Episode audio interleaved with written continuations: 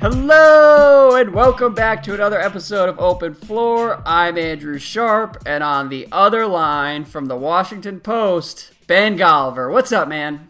Not too much, Andrew. Look, first things first, I just want to apologize to the Open Floor Globe. My voice is shot. I've got allergies, back up in the nasal nasal cavity. Living so the we're struggle. Gonna, we're gonna do our best to get through this uh, podcast. But second thing second, I understand it's All Star selection time, right? Like everyone's gonna do the nine hour podcast and the six thousand word columns, uh, breaking down the picks. Is that right? It is. Tis the season for those really long tweets where you list every player on both rosters. Well, here's the great news, Andrew. You know, the last couple years, longtime listeners of the Open Floor Globe, they'll remember how excited we were when we got fully verified votes. You remember that? We went back and forth, we teased each other. But Andrew, I've got some uh, some bad news for you. Uh, what's that? I have actually ascended a higher mount. My horse has put on. oh God! my horse has put on booster shoes.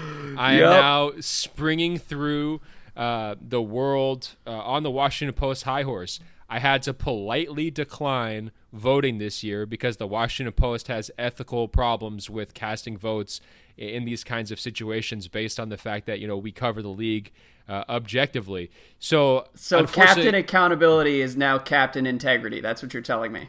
A hundred percent, and frankly, this is going to sound weird given that that uh, moniker you just gave me, but I kind of have to get my OJ Simpson on here. This is like if I was going to cast a ballot, here's how I would have done it. All right, because I've got my picks over here. You know me; I can't stay away from a good All Star selection, but I just can't make them officially anymore. But you're still official, right? I am still official. Um, I kind of Nice. appreciate that you're not official, so that we don't have to do like the 45 minute breakdown because you know I I am interested in some of this stuff, um, but I, I would say I'm probably less interested than other members of the basketball media.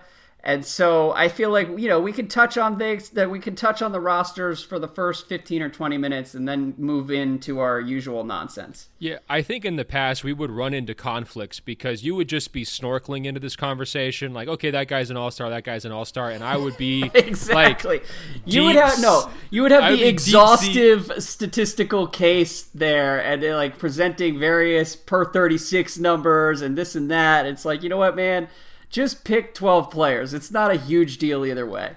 Yeah, so you were the snorkeler and I was like the deep sea scuba diver, and we were just constantly like hit, run into these philosophical disagreements. I will say, because it's not an official vote this year, I might have spent a little bit less time than usual making these picks. And I saw a lot of hand wringing from people about how difficult it was, and oh my god, this year it's so hard.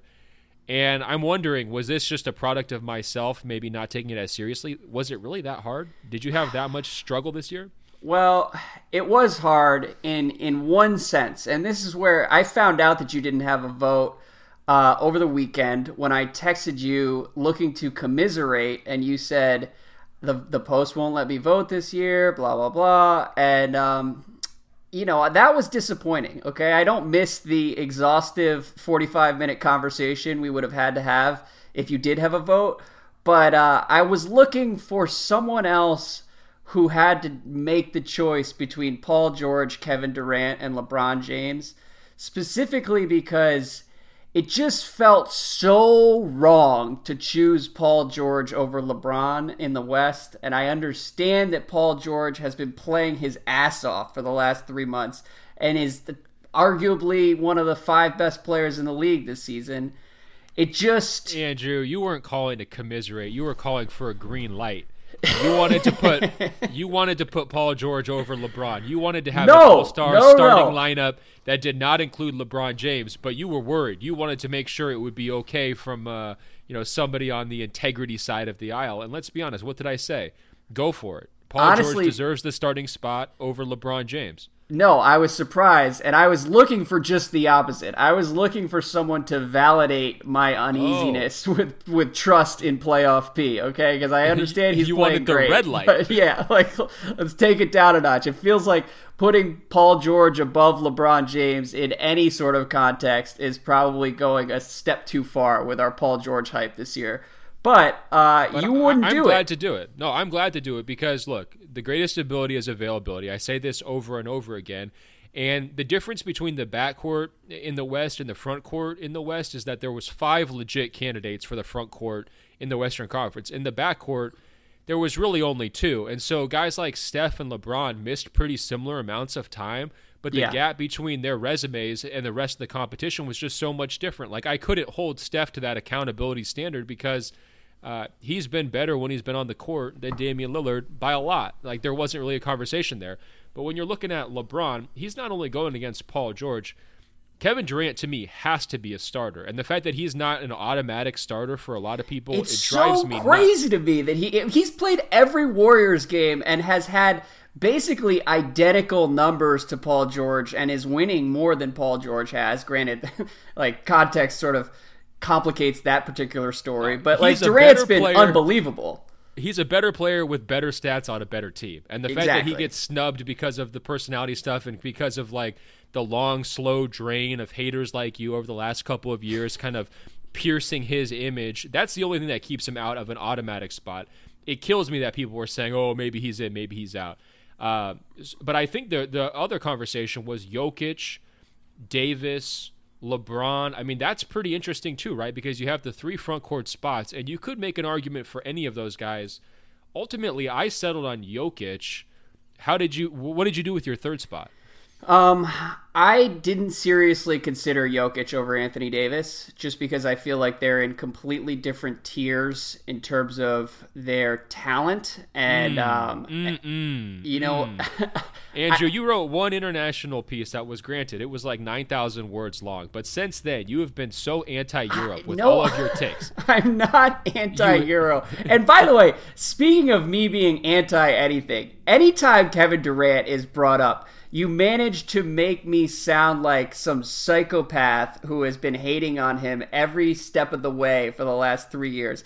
All I do is present both sides of the story with KD. KD is great in a lot of ways, and his story well, has been complicated in a lot Andrew, of ways. From the beginning of time, right, from zero AD to 2016, we all could celebrate finals MVPs. Since Kevin Durant came along, you told us Finals MVP just don't matter anymore. No, they don't matter when we're criticizing Steph. The amount of people on the internet who bring up Finals MVPs in Steph Curry arguments, it's going to drive me insane. It just needs to stop. But anyways, the Jokic point.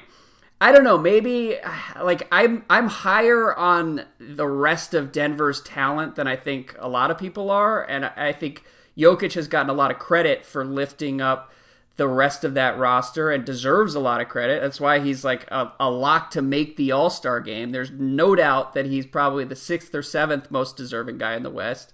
I just think, you know, Anthony Davis is one of the five best players in the NBA, and and so you know, I don't really understand why it has to be that complicated. Andrew, Andrew, Andrew. I'm not sure he is. He's one of the top five producers in the NBA, but when we're talking about impacting, winning creating a, an elite offense around him, two way impact play. Is Anthony Davis really on that top five level? To me, he's not. He's amazing. Uh, there's no question about it. He's a guy that the Lakers and the Celtics, on? No, and every single ridiculous. one of these guys should chase him. But he's not a guaranteed top five talent. Look, his team's well outside the playoff picture yet again. He's got some degree of help. I've seen some people floating that you know Jrue Holiday should also be an All Star this year. It's not like Randle and Mirotic are complete bums.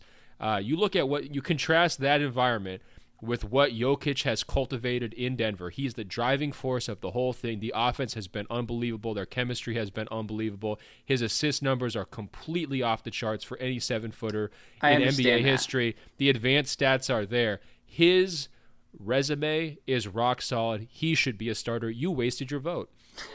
no, sorry. I can't get there. Okay. And just as an aside, the Anthony Davis truthering that's going on around the NBA right now strikes me as something a lot of people are going to regret 12 months from now, okay? Because the Pelicans, I understand the cupboard isn't entirely bare, but it's pretty damn close to being entirely bare, okay? Jrue Holiday is good, but let's not overstate quite how good he is. I mean, he's he's like a borderline all-star would maybe be an all-star in the East is is still somebody who ultimately will never matter in the grand scheme of the NBA. And then Nikola Mirotic, the guy shoots 30 to 35%, 90% of the time he's in the NBA. He'll have one hot month each season that leads to people kind of mistakenly thinking that he can be the missing piece. He did I mean, when he was playing well last year, Anthony Davis looked like the best player in the NBA, which is telling in that it's it shows you what Anthony Davis can look like when he has the right help. And uh, as far as the All Star decision, like for me, the tiebreaker always comes down to talent, and I think that Anthony Davis is just better, and he should be a starter because I think the All Star starters should reflect the ten most talented guys in the league, and so I would put Anthony Davis in there over Jokic, and uh, the talent breaks the tie, and and Paul George. I, it's it's just tough for me because that that same rationale should apply to Paul George and LeBron, but George has been so good, and LeBron has missed close to a month now that like I don't think it's actually a tie between those two when you're comparing their resumes from the past few months. Um, but uh, but yeah, the Davis thing. Come on, like you don't really believe that he's overrated, do you? I'm not saying he's overrated, but if you think he's a top five player in the NBA this year, I think that you are overrating him. He's very, very good, but we've talked about this before. What drives successful basketball? Ball handlers, um, guys who are attracting tons of attention, leading the offense, creating everything for their teammates. That's just not the best thing that he does, right? And so he's incredible and better at what he does well. Uh, than anybody else in the league, but his skills do not align with the most valuable skills in the NBA right now. If you're telling me Harden versus AD, I, am taking Harden ten times out. I would 10, take Harden too. Not even thinking. Yes, and I would take Harden I, too. That's I, the like, argument maybe... for Jokic, though, because he is the engine of the whole offense, right? And he is making his teammates significantly better every single night. He, it's being constructed around him. You can just look at his assist points created. It's off the charts. This is a guy who is in that same category, even though he's not like a ball handling guard. He is a lead offensive option. Okay, so what you're saying is that you're rewarding Jokic based on the Nuggets' success this season, and you give Jokic the credit for as how impressive Denver has been. He has got sick statistics. He has amazing advanced statistics. He plays for a winning team. He is a central driver of the winning team. He pl- he leads in no, no, elite no. offense. I understand. I'm, t- I'm telling you his case. Uh, no, no, no. No, but these Anthony, are things that Anthony Davis on. has better statistics across the board when we, when you're comparing him to Jokic. I'll take 20, 10, and 7 on a winner over whatever Anthony Davis's stats are. I know. So you're ultimately this comes down to Denver's success, and I, I have to ask, like, do you really believe in the Nuggets? No, it doesn't as only come down to Denver's. No, that's a that's a poor way to frame it. It's wrong because we're looking at the preponderance of the evidence. Well, right? I'm Let's showing you two players. One player has better numbers. The other player no, is winning more. Close. Look, Anthony Davis is 6.7 RPM. Jokic is 6.5 RPM. That's basically a dead heat. And they're both top five level guys. One plays for a team that's at the top of the standings, the other plays for a team that's well outside the bubble. We're looking at health. Jokic has been more healthy than Anthony Davis. I, I look at assists and, and team offensive efficiency. That's a stat, right? We give uh-huh. that to Jokic. I mean, he's got all sorts of things over Davis, and the only thing he doesn't have is the reputation that's been ingrained for four or five years of this amazing top five talent that everybody assumes well, Anthony Davis is. God, this drives me insane. I can't believe you're one of those people. I've seen other people out there argue that Jokic is better than Anthony Davis, but I feel betrayed to be sitting here no, no, no. on the phone Look, with you having you make this argument slow down. I'm not saying that one is better than the other in the vacuum. I'm saying based on this 45 or 50 game sample size that we use to pick all stars this year, who has had a more deserving season when it comes down to individual achievement, impact on his team success, team success, and health. Those are the factors that I always look at. Jokic has a stronger case all around. He just does. Okay, I disagree. and you're saying he has a stronger case as if it's an objective fact despite the fact well, that has Davis he been healthier has than better Davis and he has numbers has across he been the board. No, what numbers? I mean, uh, you're just at points, right? No, and PER and rebounding oh, and scoring. I'm sorry, like every almost every metric, Davis is slightly better. It's not a huge deal. We don't need because it again, Jokic has been incredible. I, I'm not putting down Jokic here. I'm just saying that Anthony Davis is the better player. I don't know. Uh, it's very close. Anthony Davis has been incredible. Uh, his team offense has also been awesome. He's a huge part of it, but I don't think he is as central to his team's success uh, as Jokic has been because the scale of their success is so different. Okay. Well, we could agree to disagree. I broke the tie between those two by giving the nod to Davis. Um, let's run through the rest of. And by the way, the Anthony Davis stuff, I'm just saying we should all prepare ourselves because I had a long conversation with a friend yesterday who was doubting how good Anthony Davis really is and where he belongs in the pecking order of the NBA. I'm just saying that two things could change this summer where number one the standard may no longer be the, the hamptons five warriors and number two anthony davis may land on a team that has real talent around him and plays the right way and uh, this Anthony, is this nonsense argument you use with Russell Westbrook about oh he didn't have any talent in Oklahoma City. There's talent in New Orleans. What are you talking about? No, there are good players in New Orleans. You're just trying to skew it to make Anthony Davis this godlike figure and saying Jokic is playing with all these amazing players. No, That's not true. What I'm they were saying, both very similar last year. Anthony Davis's team went farther in last year's playoffs than the Nuggets went.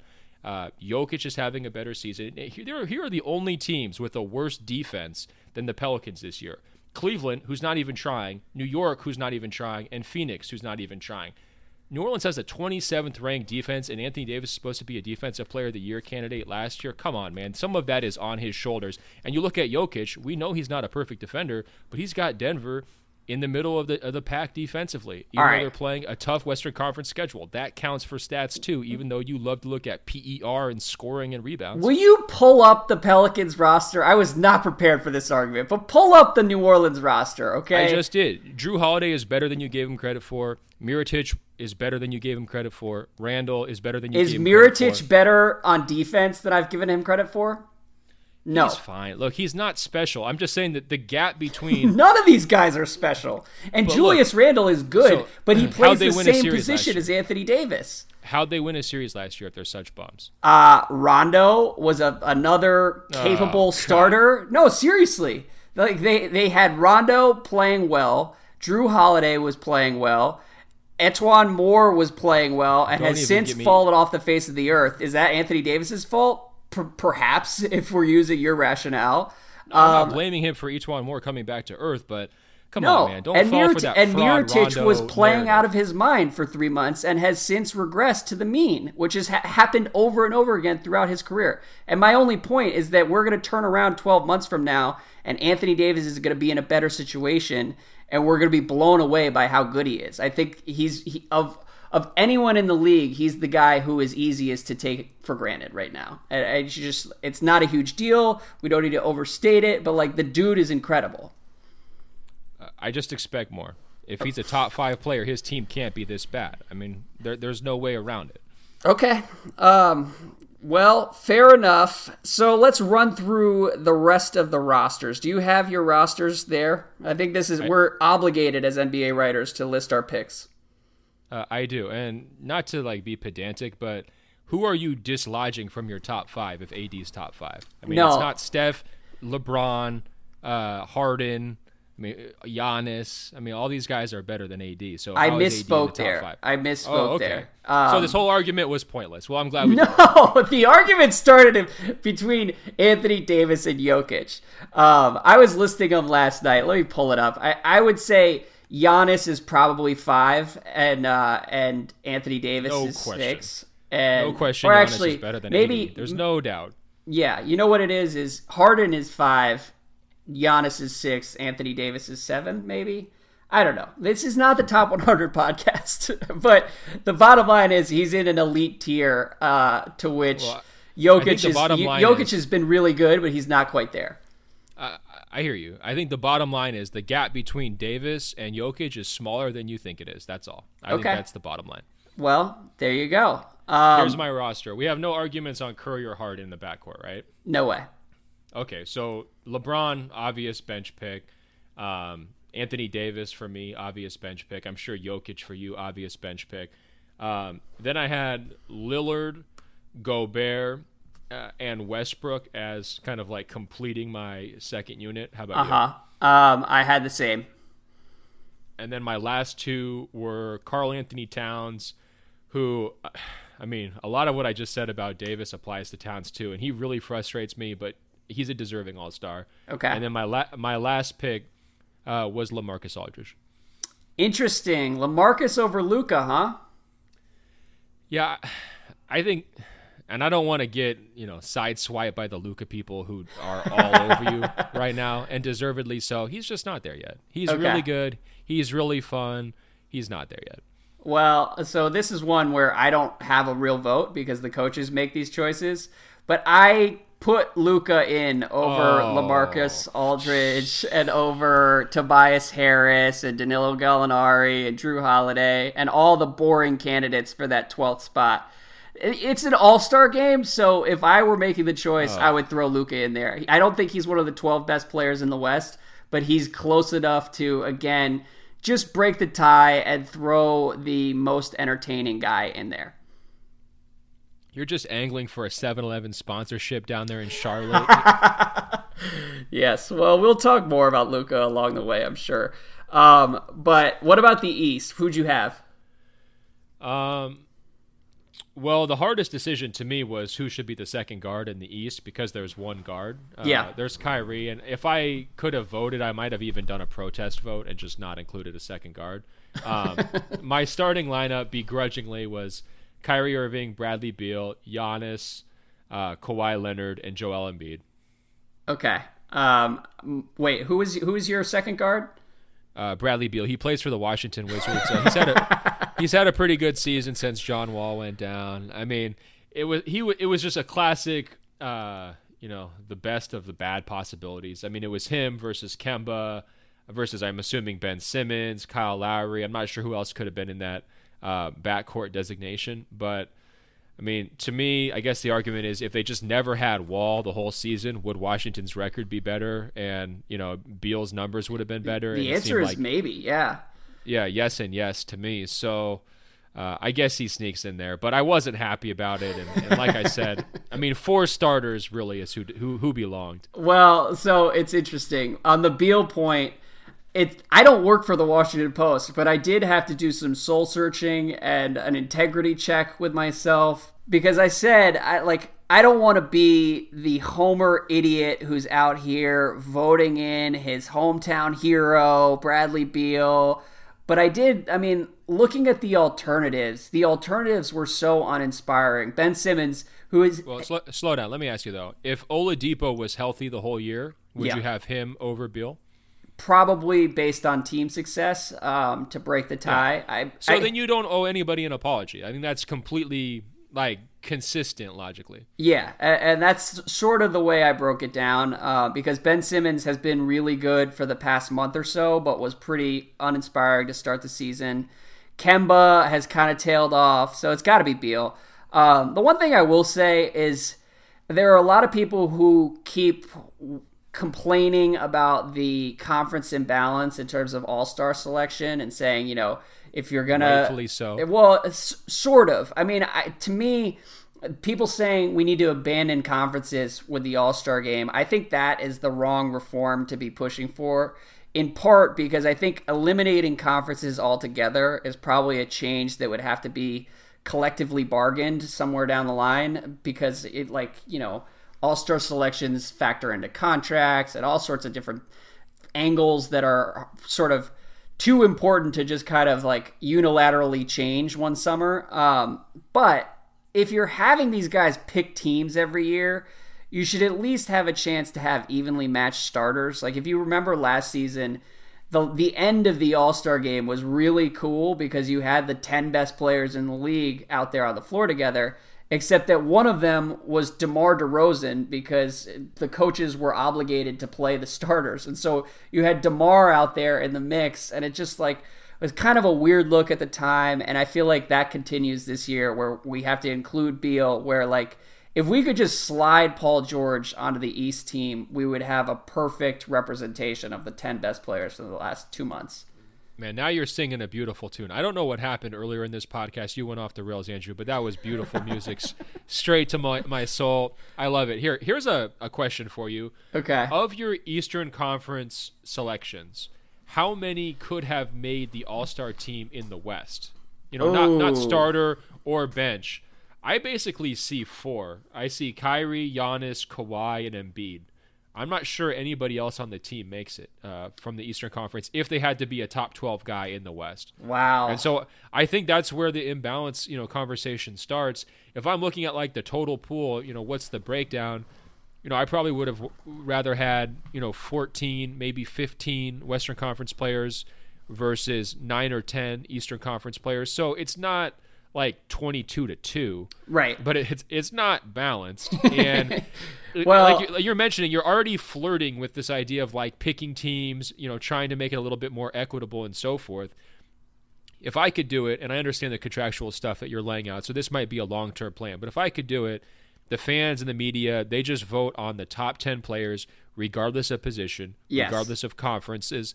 The coaches do the exact same thing the top 14 subs regardless of positions uh, regardless of conferences. You mix them together in one giant bowl of just awesome players. You've got the top 24 guys. And I, I would actually like to see them expand the roster size to 13 to kind of match the normal roster size. So really, it would be the top 26 guys in the entire league would be on the All Star team. Then you can, you know, do your draft or however you want to have it play out.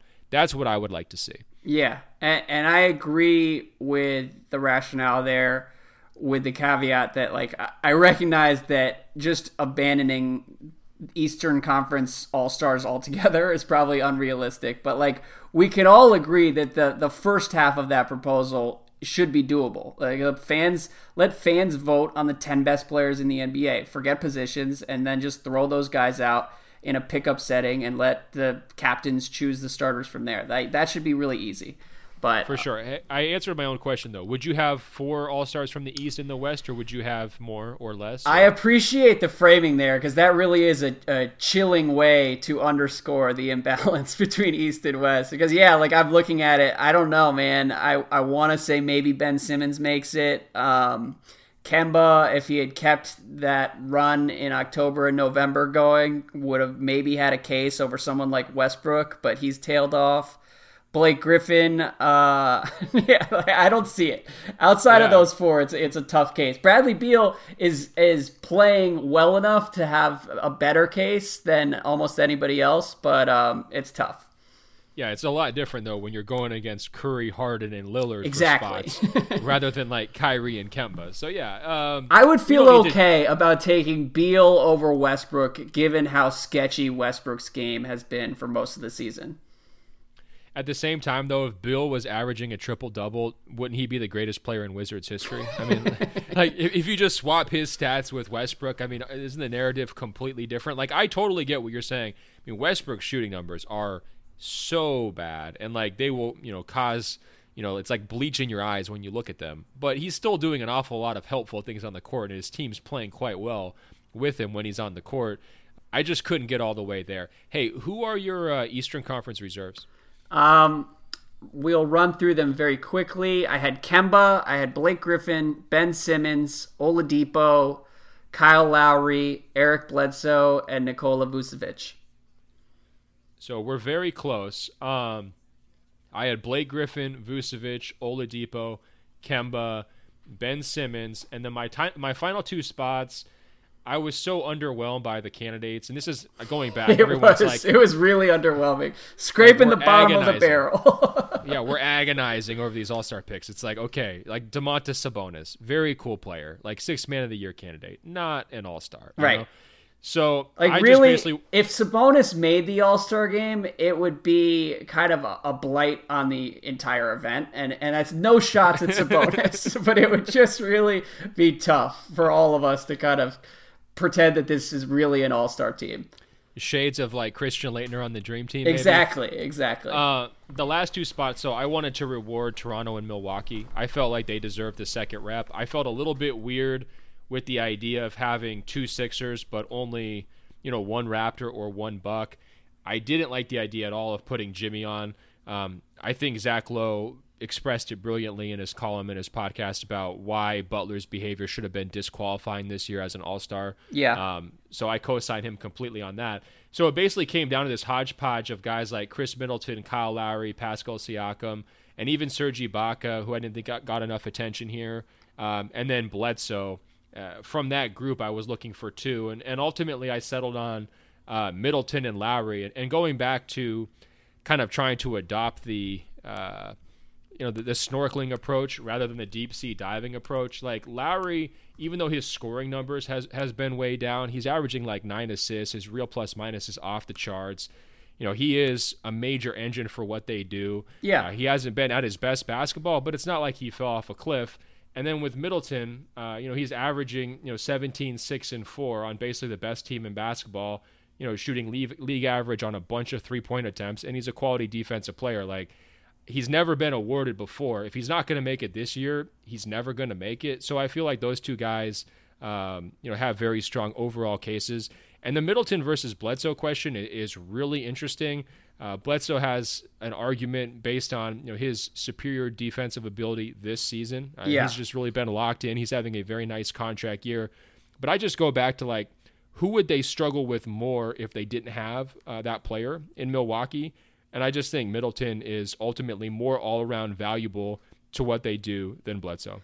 So I agree. Um, if you're looking at their value in a vacuum, I, that's a great way to frame it. And, and, I think that Middleton is more important to where they want to go. Um, I think if you're looking at the last four months and who should be rewarded based on what they've done and their body of work, I think Bledsoe has been really, really impressive. I wrote about him last week. Um, and it's funny, man. As I was writing that piece, because I talked to him in Houston and then I caught up with them again in, in Washington, and like people around that team, uh, both talking to fans and talking to people around the Bucks themselves, are kind of blown away by by how good Bledsoe has been. And um, well, Andrew, don't you think that's like the found gold phenomenon, where he was so bad in the playoffs, and it was like totally like what does this mean for next year? And now he comes out and has a career year. I mean, not his best stats ever, but his best overall season, I think. Yeah, and, you know, co- like Coach Bud is not the type of dude who's given to hyperbole, but he was sitting there talking about like,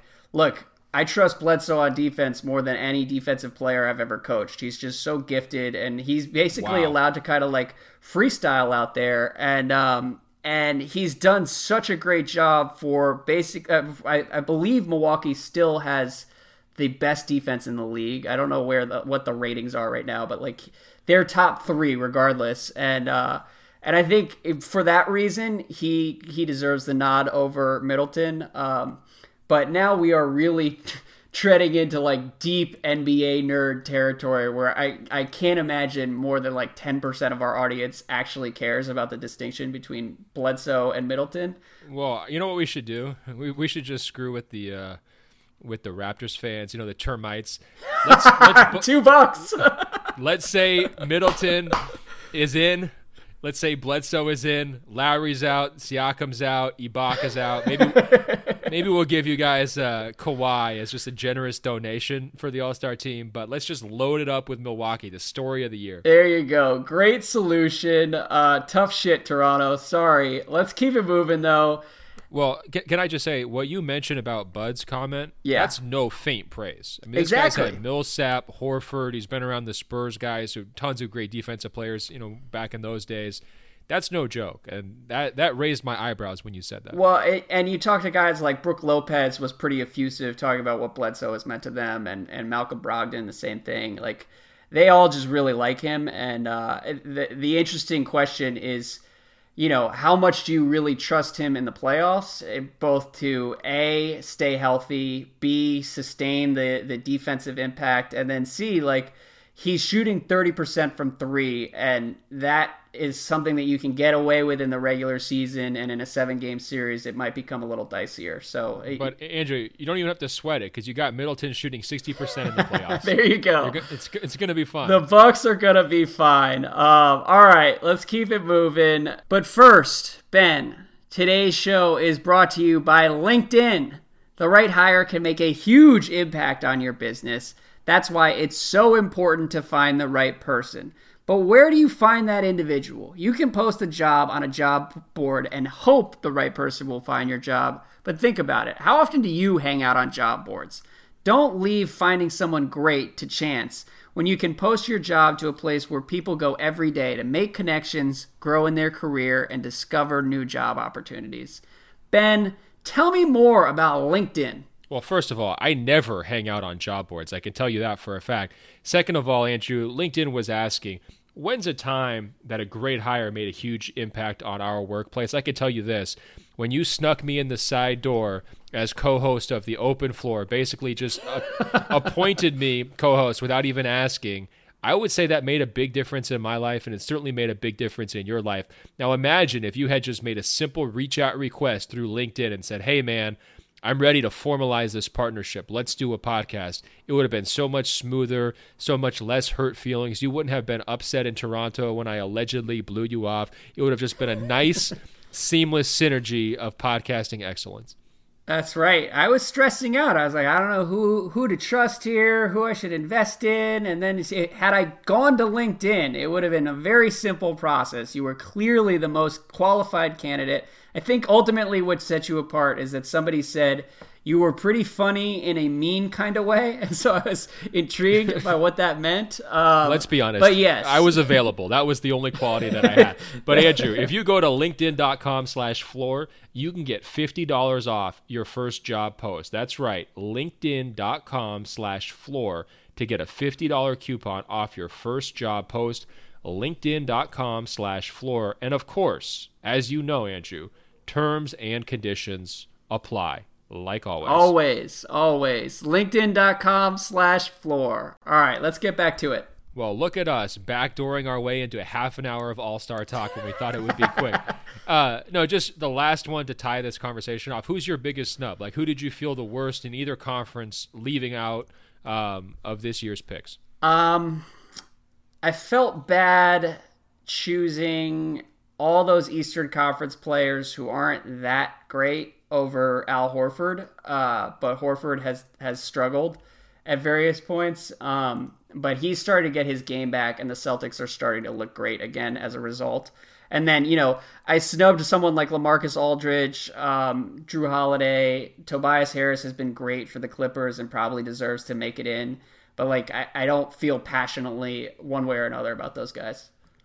Um, this is not a case of recency bias because I just watched him score 44 points on Sunday night over the or Monday night over the Lakers. Uh-huh. I felt really bad about snubbing Klay Thompson. I mean, this Don't guy's feel bad about that. No way, dude. He's averaging 22 points. He would be starting for the Eastern Conference backcourt. He's shooting 38% on more than seven threes per game. That's not his usual standard. but That's still really good. No, solid defensively driving factor for an unbelievable team still does not allow his ego to get in the way of their success. Klay does everything right. He should be getting the uh, the kind of like the trickle down awards uh, like he has in previous years because he's such an important part of what they do. And the fact that he hasn't even really been in a lot of conversations this year, it bugs me a little bit. He that was the hardest snub for me. I mean, I guess so. I love Klay, uh, and so no shots at him, but he just has not been very good for most of this season. And I, I think it speaks to how incredible his good games have been because, like, when he's on, he's so hot that it skews his entire season's numbers, and suddenly he looks like an all star. But, like, most nights in Golden State this year, he has not been playing at an all star level. I mean, if you look at his stats, very similar to the last four years when he was an All Star. He's still incredible. I understand there's some volatility there. I think some of that is attributed to sort of how they play at the time they didn't have Steph. Uh, but to me, like, would I rather have Klay Thompson or Bradley Beal? There's no question. I'd rather have Klay Thompson. Well, yeah. go right down the list with the other Eastern Conference guards. And so, if anyone's kind of getting the short end of the stick here in terms of con- contribution to winning, two way play, um, amazing scoring outbursts, you know, all the things that you know usually get rewarded here in All Star voting. Uh, I think it's Klay Thompson. You know how I know that Klay has been relatively underwhelming by his standards this year is he was a member of Team Sharp, my fantasy team, and and actually is a member three and four years running. Uh, I don't know exactly how long I've had him, but he's basically on my team every year. And this season, there have been a lot of five for 16, one for seven from three nights for Klay. And um, he's still amazing. And he's not someone I would ever bet against in like a high pressure setting. Uh, but he's just, he's, it's been it's been an uneven year. No, I hear you. It hasn't been his best year, but again, like that's victim of expectations, right? Because his standard has been so high here over the last couple of years. You know, one of the three greatest shooters of all time yeah. is what we expect from him, and so yes, he's not to that level but he's still really, really good. And compared to a lot of the guys who are going to be in there, he's more deserving. Okay. Well, um, I love Klay enough so that I will buy any case you want to make with him. throw him in the All Star game. Forget Luka and forget LaMarcus Aldridge. Put Klay in there. Um, moving on though, Brian says. Did the LA Rams' tainted victory over the Saints in the NFC Championship game this weekend cost the Lakers any possible chance at acquiring Anthony Davis? Of course, the answer is yes. I just wanted to make sure you guys realize what's happening here. It's a low key, huge factor thanks to Gayle Benson's massive interest in football and relative ambivalence toward basketball. Ben, what do you think? I boycotted uh, the NFL as always, so I don't have strong takes. What do you think?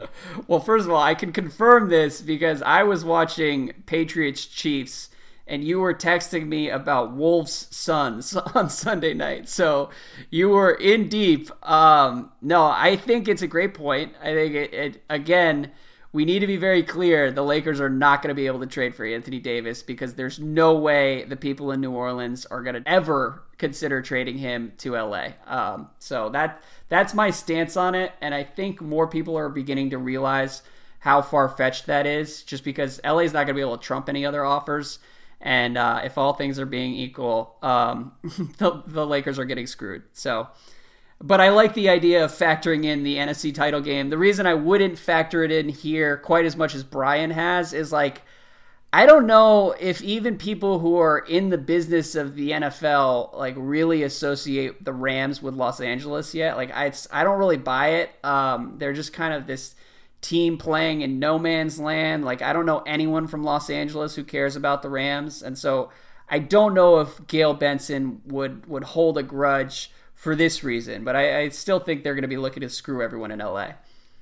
Yeah, those videos of the Rams fans, quote unquote, celebrating uh, the win, where they're like they're in the bar and like no one's really reacting. it was pretty I, great. I, I, can't confirm that that's representative, but when I was walking around my bird park, Andrew, I didn't hear anybody, you know, celebrating. It was pretty quiet out there. All I could hear was the was the uh, you know fluttering wings of hawks and so forth. I mean, it was it was pretty subdued, uh, so well, mellow reaction. But slow down here because according to your theory, the Lakers now can't get Anthony Davis. So let me get this straight: you're not a Boston sports fan, but the Pats are going to win the Super Bowl and the Celtics are going to get Anthony Davis, according to your theories, right?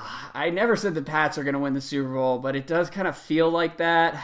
And um, you know, I, Tom Brady is the greatest football player who has ever lived. I just don't need any more proof. I think that's why I resent the Patriots at this point in my life. It's like he we've been living the same story for like 20 years now and even if you want to uh, take like the last 5 or 6 years, the Patriots have been cheating death and and people have been writing them off and then Tom Brady comes back and looks incredible. Like after the 28 to 3 Super Bowl, we didn't need any more evidence and it would be nice if they would just move on. Um, but no, I'm not Mr. Masshole here. I, I don't know where Anthony Davis is going to end up. I just have a feeling that uh, it won't be LA. Well, if they do trade him to someone that's not the Lakers, we need the Gayle Benson press release. I mean that that part, hundred percent. We need like we need here to go Dan Gilbert. You know, maybe not like as angry as like you know calling LeBron like a traitor and all that stuff. But we do need some shots at Los Angeles and you know and what? Referees. I would respect her forever if she did mention NFL officiating as she was like explaining no, she, her how how she screwed Magic Johnson. Yeah, it would be they great. Give, they give her a statue downtown New Orleans if she did that. let me incredible. let me ask you though. Okay, uh, you jumped on the Dodgers bandwagon this past October in one of the most shameless moves I've ever seen from you. Are you going to be jumping on the Rams bandwagon before the Super Bowl? Nope. And look, it wasn't last year. I've actually been on the Dodgers bandwagon for a couple years now. It's great. I mean, because people really do care about the Dodgers here in LA, right? So like they do. It's pretty surprising, actually. It's always happening everywhere you go, and it's kind of the same deal with the Lakers. Um, the Rams. I don't know. I mean, maybe I'm just in like some weird part near know. the beach where like people are surfing or like you know taking nice you know dog walks or so forth. But I just don't hear a lot of Rams talk. I don't see the gear. Uh, mm-hmm. Uh, my only experience with the Rams is watching Hard Knocks from a couple years ago. Needless to say, that team wasn't quite ready to win the Super Bowl uh, based on uh, Jeff Fisher as their coach. So um, I it's just off my radar. I don't know why you're asking me these questions. I'm really hoping that we can just move on. But yes, no one cares about the Rams. If that's what you want me to say, I'm glad to say it because I don't care about the. Rams. Well, there you go. We got two minutes of football takes in there for everyone out there. Um, moving on, Luke says the Warriors have to stay healthy, but mentioning another title contender seems pretty useless at this point, doesn't it? When chatting with other NBA writers and analysts, is the talk that the Warriors are just going to sleepwalk through to another title?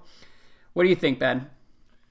So I saw them play twice over the weekend. They they blitzed the Clippers in DeMarcus's debut, and there was like real, genuine, uh, positive energy, joy, whatever you want to call it, from the entire Warriors organization around Cousins. Mm-hmm. And then they absolutely just drop kicked the Lakers. Well, what's left of the Lakers with the injuries uh, on Monday night.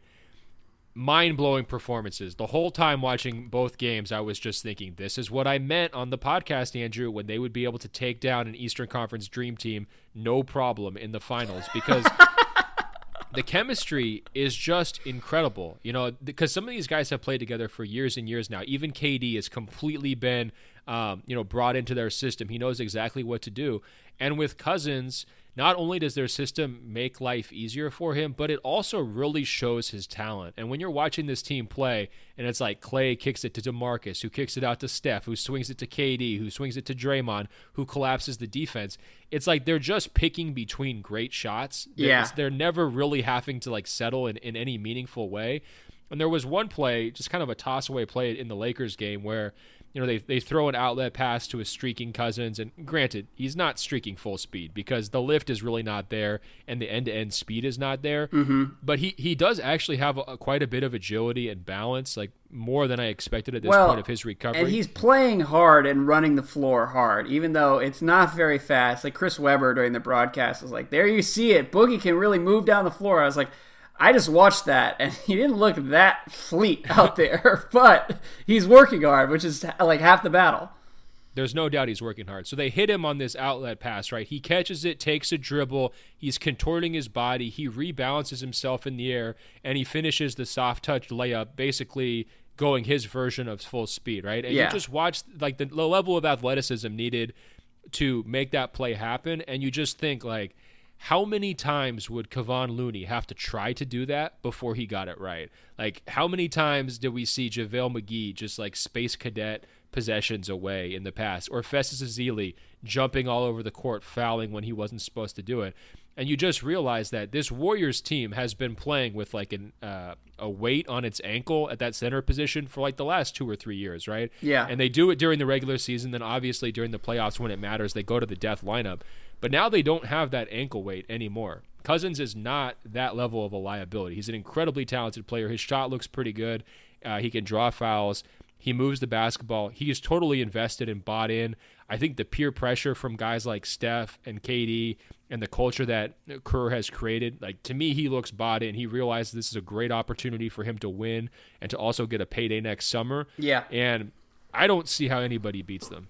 Well, I, I, I just don't. Additionally, what I would say is, um, you know, we mentioned it last week talking about what Boogie could do in Golden State, and already the second units where it's Klay and Draymond and Boogie, like that's going to be a really tough second unit to deal with because Boogie can can pass, like you said. He can also set screens for Klay, and he can kind of be that center of the offense that everyone orbits around, and that's going to make them really hard to guard. And it's and much harder to guard than some of those second units where Klay would be out there kind of freewheeling on his own, and uh, and hasn't looked as great this season. But now, I don't know, man. I don't know what you do. And so, to answer Luke's question, I do think that so long as Steph Curry is healthy, um, it's like no doubt that the Warriors are going to win the title. I think the better question is how convincingly or how emphatically they could do it. I would love to see them go punctuate this entire era with like a 16 and 0 run through the playoffs. Um, that's that's probably a taller order, but no, that's on the table. I mean, look, if they really lock in and want to do it, I think exactly. it's within their reach. I mean, and it would be appropriate. Just... like that. That's at at some point I want them to do it because they should have some record that reflects just how wide the gap is between them and everyone else in the NBA at this point. And and if if that's kind of like their encore performance or, or their their finale, uh, it would be great because then I think I do kind of see all of this ending this summer. Um, but they should go out with a bang. Yeah, and they have five All Stars in their starting lineup, so they shouldn't lose. Like that's the other part of it too. Like not only would it be appropriate, but that is the new bar. I mean, if you guys have accumulated this much talent, that's the expectation. we can't even uh, call that the bar because it's so completely unrealistic for anyone else. It shouldn't be any kind of standard that anyone is measured against. This is just sort of like a historical fluke that we're never going to see again, and we should enjoy uh, how weird and crazy the next four months get. I kind of disagree. I think they've earned that bar. I, I, mean, I don't think it's like nuts to even say. Like, I was thinking about this. Like, who was the fifth best player in like Jordan's best lineups? Right? Like that player was not very good. Now Cousins or Draymond is the fifth best player on the court. So even if you're saying okay, like '96 Bulls uh, versus like 2019 Warriors, well, I mean, the talent gap is no longer just like who has the best big three. It's now a best big three versus your big five. I mean, I don't think anybody can really go five to five if Cousins was fully healthy, and, and maybe he'll get there by the playoffs. Probably not. Uh, with this group. It's just ridiculous. Yeah. Well, we also got a lot of angry emails taking Ben to task for his uh, his take that the Warriors could beat any five players from okay. the Eastern Conference. It's no, no, time no. for you to we're come n- clean. We're it's not time gonna... for you to come clean. No, real quick though, it's time for you to come clean because you agree with me. I know you do. You you started off calling it reckless. It is reckless. I don't agree with you. I do. I do not agree with you. in your head. I admire. I admire the take, and I admire this as the final frontier of your Western Conference elitism and the, just the audacity it takes to make that claim. But look, hold on. Ky- Kyrie, Bradley Beal, Kawhi Leonard, Giannis, and Embiid. I I picked them against the Warriors. I'm sorry. Okay, slow down. Who has the best player in that series? The Warriors or the East? The Warriors. Who has the second best player in that series? The Warriors or the East? Um, it, it's the Warriors. It's Steph or KD. Don't try to give me this Kawhi. It's the Warriors. Who has the top three shooters in that series? Well, okay, that's a convenient way to, to shift the conversation because the no, best these are things that third matter. through seventh or eighth best players are all on the other team. So these are things that matter in postseason basketball. So they have the best two players, they have the best three shooters, they have the best all-around playoff defender uh, in Draymond Green. They have a superior chemistry. They have a much better coaching. If we're talking defenders, great culture. Wouldn't you rather have Giannis and Kawhi on your team, it, it, as far as defense is concerned, and Embiid for that matter, than Draymond? I'll take Draymond and KD in the playoffs when they crank it up over those two. No okay. question. All right. Because they've done it before in the playoffs. I mean, we've seen KD play at a very high level in the postseason on the defensive end. And the main th- the main difference between those two teams, it's the buy-in, it's the culture. You know, we freak out when Golden State has one little tiff. All right, we're also you know, now that- freaking out after two weeks of good Warriors games. Okay, let's not go overboard praising oh, the yeah. Golden State culture. It's been a mess we, over the last year and a half. Get out of here! Like we haven't had four or five years of this being the best culture we've seen this side of the Spurs. Come on, I'm just saying if we are going to overanalyze, some of the stories from last year did not sound like the greatest culture on earth. Let's put it that way. Yeah, it cost them one playoff game, right? Um, look, if we're going to overanalyze KD versus Draymond, one tiff, how many tiffs do you think are going to develop when Kyrie, Giannis, Kawhi, and Embiid all want the basketball in the first quarter. How's that going to go? Yeah, it's it's a fair point. You know, maybe you need kind of a a, a more boring point guard to, to hold it all together. Whether that's Kyle Lowry or I mean, Eric. Bledsoe. Your guy Bradley, your guy Bradley Beal is not going to be an alpha option, Andrew. He's going to be in witness protection. He's never even going to see the ball. Remember when I said five Bradley Beals could beat the Warriors? I don't know. This is the way we're going to pass the time during the Warriors era. It's just stupid hypotheticals that make everyone a little bit dumber. That's fine, but I just don't think it's that stupid or that crazy. I think there's something real there. I mean, these guys put up 45 points in the third quarter. Klay's getting every single open shot he could possibly want. KD's going in for uncontested dunk. I mean, Steph had one of the worst games I've ever seen him play in person. Yeah. Uh, and they still scored. They didn't even have to play their guys in the fourth quarter because they were up by 35 points. Well, I, I mean, respect Steph you. was horrible. I respect your refusal to back down. Don't let the emailers bully you into submission. Um, thank you for that. Well, look, message to the emailers: get on my level. Okay, guys, uh, appreciate what these Warriors are doing. Yeah. West Coast Golliver. Um, Justin says, "Do you guys think the league went too far in flattening the lottery odds? Finishing with the worst record used to assure you of a top four pick and a great shot at one or two. Now, in a two to three player draft." Finishing with the worst record comes with a 60% chance of drafting at four or five.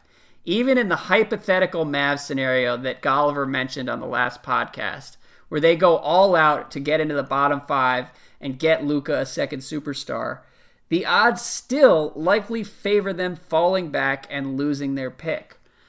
So it's a good point, and it's a topic that has been under discussed for most of this year. Um, No, it's a great point. so, what do you think? I, it's a it's a tricky subject, and Justin is a Cavs fan, uh, who I know from the internet, so he's obviously biased. But I'm curious for your thoughts, Ben.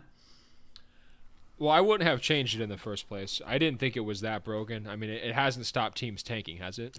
No. Or are, are we going to pretend that some of these teams are not tanking? It, sure looks like they're tanking. Well, so here's the thing. I think that the league would argue that it, the impact won't be realized until a couple years from now when teams begin to appreciate what the lo- what the odds really are and uh, and the incentives begin to change. So it, it, in the NBA's defense, I think this it's going to take four or five years to see what kind of changes actually materialize here.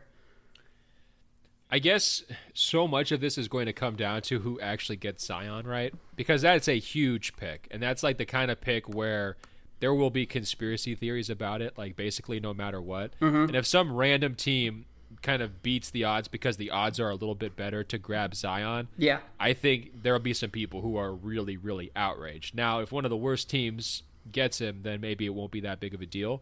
Um, I don't know. I just I didn't think it was broken. I understood why they kind of fixed it.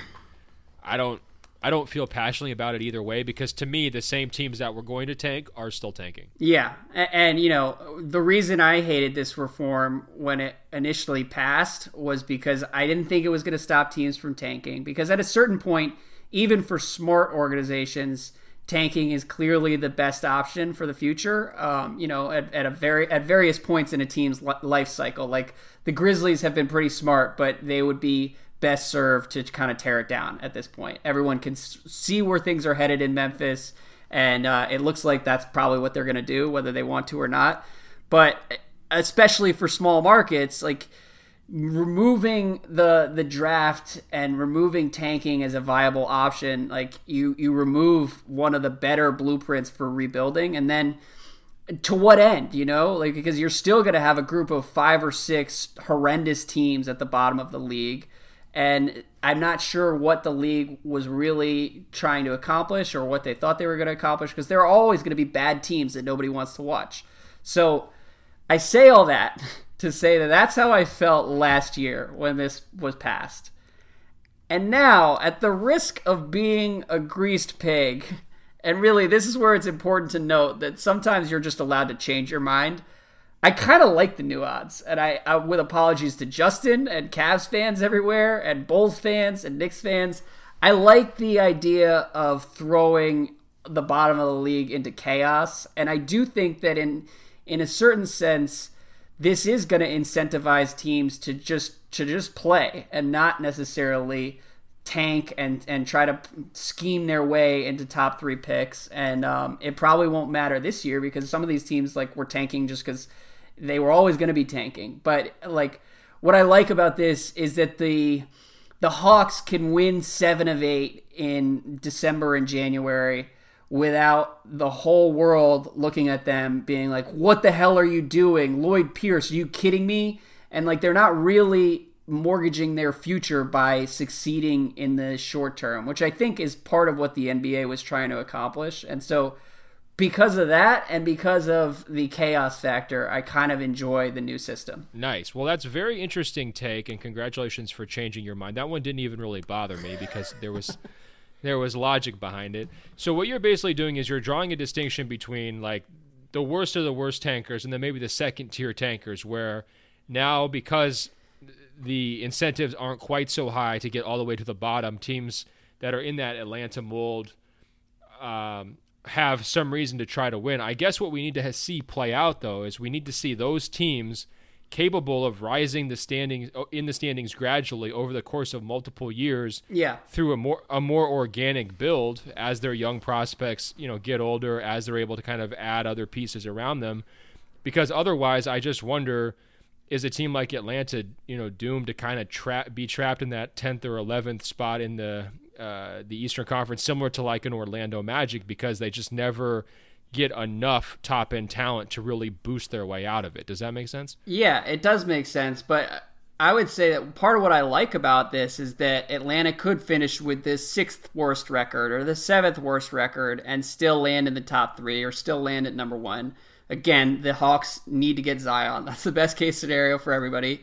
But additionally, I think that what I what I really like is that you're no longer incentivizing teams to just set their infrastructure on fire and be like, screw it. It doesn't matter that no one here knows how to pl- play basketball or cares about coaching or cares about winning. Because that's kind of what the Cavs have done. I mean, they fired Ty Lue like 10 days into the season, and we're just like, whatever, this season doesn't matter anyways. And I think that by rewarding an organization like Atlanta, like it's healthier for the league to have the best players end up uh, in in situations that actually have a real infrastructure. And um, no, it's uh, it's better for lo- local fan bases. Like if you're paying for tickets to go to Hawks games, you'd rather at least see them try and win every once in a while than be burning it down in January. Well, There's no doubt. And think about I'm Zion. Like I would rather have Zion land in a, with a team that actually knows what they're doing and has proven they have some idea of how they want to build a basketball team. Whether it's Memphis, whether it's Atlanta, whether it's uh, I can't give too much credit to some of these other teams in the lottery, whether it's like Phoenix or Orlando or Cleveland or Chicago. But like, I, I, it, the idea of a team in the sixth through 12 spot in the bottom of the league winning the lottery is actually pretty exciting to me. Yeah, I hear you, but uh, to me, it, it kind of feels like maybe we're just putting lipstick on some of these pigs and that we can't really control where these talents are going to go. So they could still go to the outright tankers, and some years they will go to the outright tankers, so that's still going to be rewarded, and some years they might not. But if they go to teams that are in that second tier category that you're describing, again, that team has to almost repeat the whole process to really build a core, right? And so I just worry whether these um, the long term implications of this change is really going to wind up boosting any of these teams out of their current predicaments or not, because we still have the same fundamental problem, which is there's not enough young high level talent to save every team at the bottom, right? Yeah. And you know, the the best reason to hate the reform is to to look at small markets and say, look, if you're not going to give us a chance to land in the top three and to, and to strategize our way into a franchise changing talent, we're definitely not going to get those guys in free agency. So we're completely screwed here, and we are now beholden to a system that is going to give us at best like a 12% chance at a generational talent every year. And totally. And, so if you're Orlando, you're trying to win New York lands the number one pick because they've been tanking. They get Zion, then they sign KD. Uh, you know, yeah. And then you're still you're still Orlando, and you're like, what was the point of this? Why did we even try to win? But the whole point of the reform is to is to flatten those odds to at least say, all right, well, if if Orlando's trying to win, they're not going to be completely screwed. Um, and if Orlando's trying to lose, or well, I don't know. If Orlando's trying to lose, if, if Orlando has screwed up trying to lose for for eight years, so I don't feel bad for them whatsoever. But um, but it, it is. I mean, that's the other side of the coin is that the small markets have a real legitimate beef with some of this. I just think ultimately the the whole league is going to be better off if you're not incentivizing teams to just tear it all down. And I think that's where we've been to some degree, where like you could make a case that the smartest strategy would be to just go lose 70 games and it would be better for everyone in the long run, uh, which is what, you know, what Philly did. Uh, and, and I think what the NBA was trying to do was to remove that as the quote unquote smart option. And I think in that, in that sense, they've succeeded. And I understand why a handful of teams will be royally pissed off about this, but, uh, ultimately yeah. the chaos this this May, whenever the lottery is held, is going to be pretty fun for teams that aren't Cleveland or Phoenix. But like Phoenix doesn't deserve another top three pick, you know. Like I, I have no problem not rewarding a couple of these teams. Yeah, but I mean, what's the difference between this year's Cavs and the and the Sixers from a few years ago? I don't see a huge difference there. The Suns, I mean, I was watching their game like you mentioned on Sunday the number of mental mistakes that they made in a single game. They make more mental mistakes in a game than a top level team will make in two months. I mean, it's just a, a, disaster. So, no, they don't deserve you know, another top level player, but they could still get him under this system. And so, I guess when I look at it, the biggest difference I see it's a cosmetic change. There's fewer completely wasteful tank bowl type games where both teams are trying to like actively lose, right? We've we've had fewer of those early in this season. That was a huge problem these last couple of years. Um, but I still think there's lots of teams out there who are now going to be looking around saying like, what is our path to get better? Yeah. For the Orlando Magic, we can't sign anybody. We don't. We can't really trade for anybody. Now we can't tank for somebody. We have to go into the lottery and just pray and cross our fingers well, and hope we get a player. And so that's going to be the ultimate test. I think ultimately the reform will succeed or fail a couple years from now eh, when we look around and and teams like the Cavs or teams like this year's Cavs have to make the call like all right so there's no path for us to contend right now and the odds are not in our favor if we finish with the worst record in the league but that's still the most viable option for us. So we're going to continue to tank anyways. And if that's how it plays out, which it might, then the reform absolutely is cosmetic. And um, and so let me ask you: if you're Adam Silver and you are genuine about your goals with this whole framework, like what's the best place that Zion lands, given how this season has played out, and what's the worst way it lands? Like, what's the biggest like public relations win versus what's the biggest public relations loss? Because to me, like if New York just never brings Porzingis back. Yeah. They're trotting out all these rookie lineups. It's a big market franchise that's going to be competing for free agents.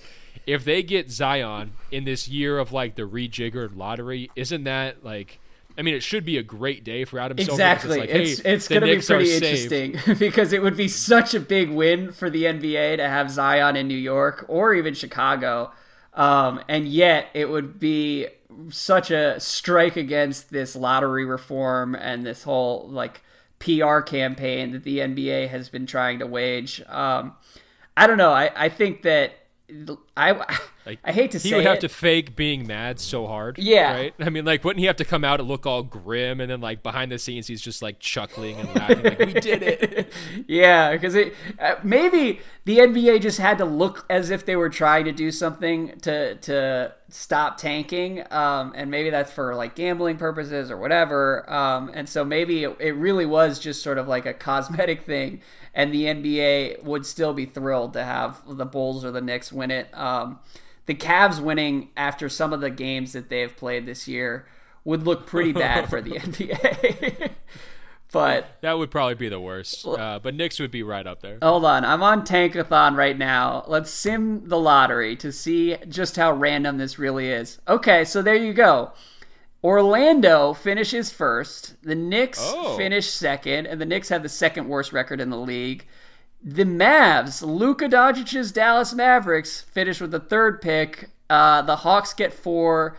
The Cavs get screwed. I apologize, Justin, uh, and finish fifth. And then the Suns get six. They slide down three spots the Cavs would be sliding down four spots in that scenario. Yeah, I can understand why fans would be pissed off by that, and having to sit through 65 or 70 losses and, and end up with a fifth pick. That's rough. Yeah, those Cavs fans might be thinking, enough Rodney Hood, it's time to request fan amnesty, like we mentioned on the last podcast. Andrew, I know we got like dozens of applications on the fan amnesty from fan bases uh, all across the country and fans located all around the world. So let's go ahead and tease that for the next episode. We're going to dig in deep to everybody's fan amnesty requests. We're going to be laying down our verdict on who can give up on their favorite teams and go in search of another team. If you want to get in on that fun, go ahead and email us openfloormail at gmail.com.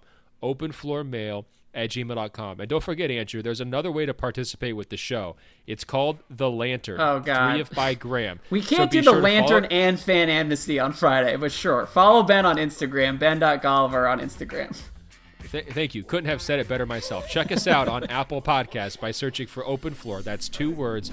Find our page, scroll down. It will say rated review, tap five stars. It's just that easy. It really helps us spread the word.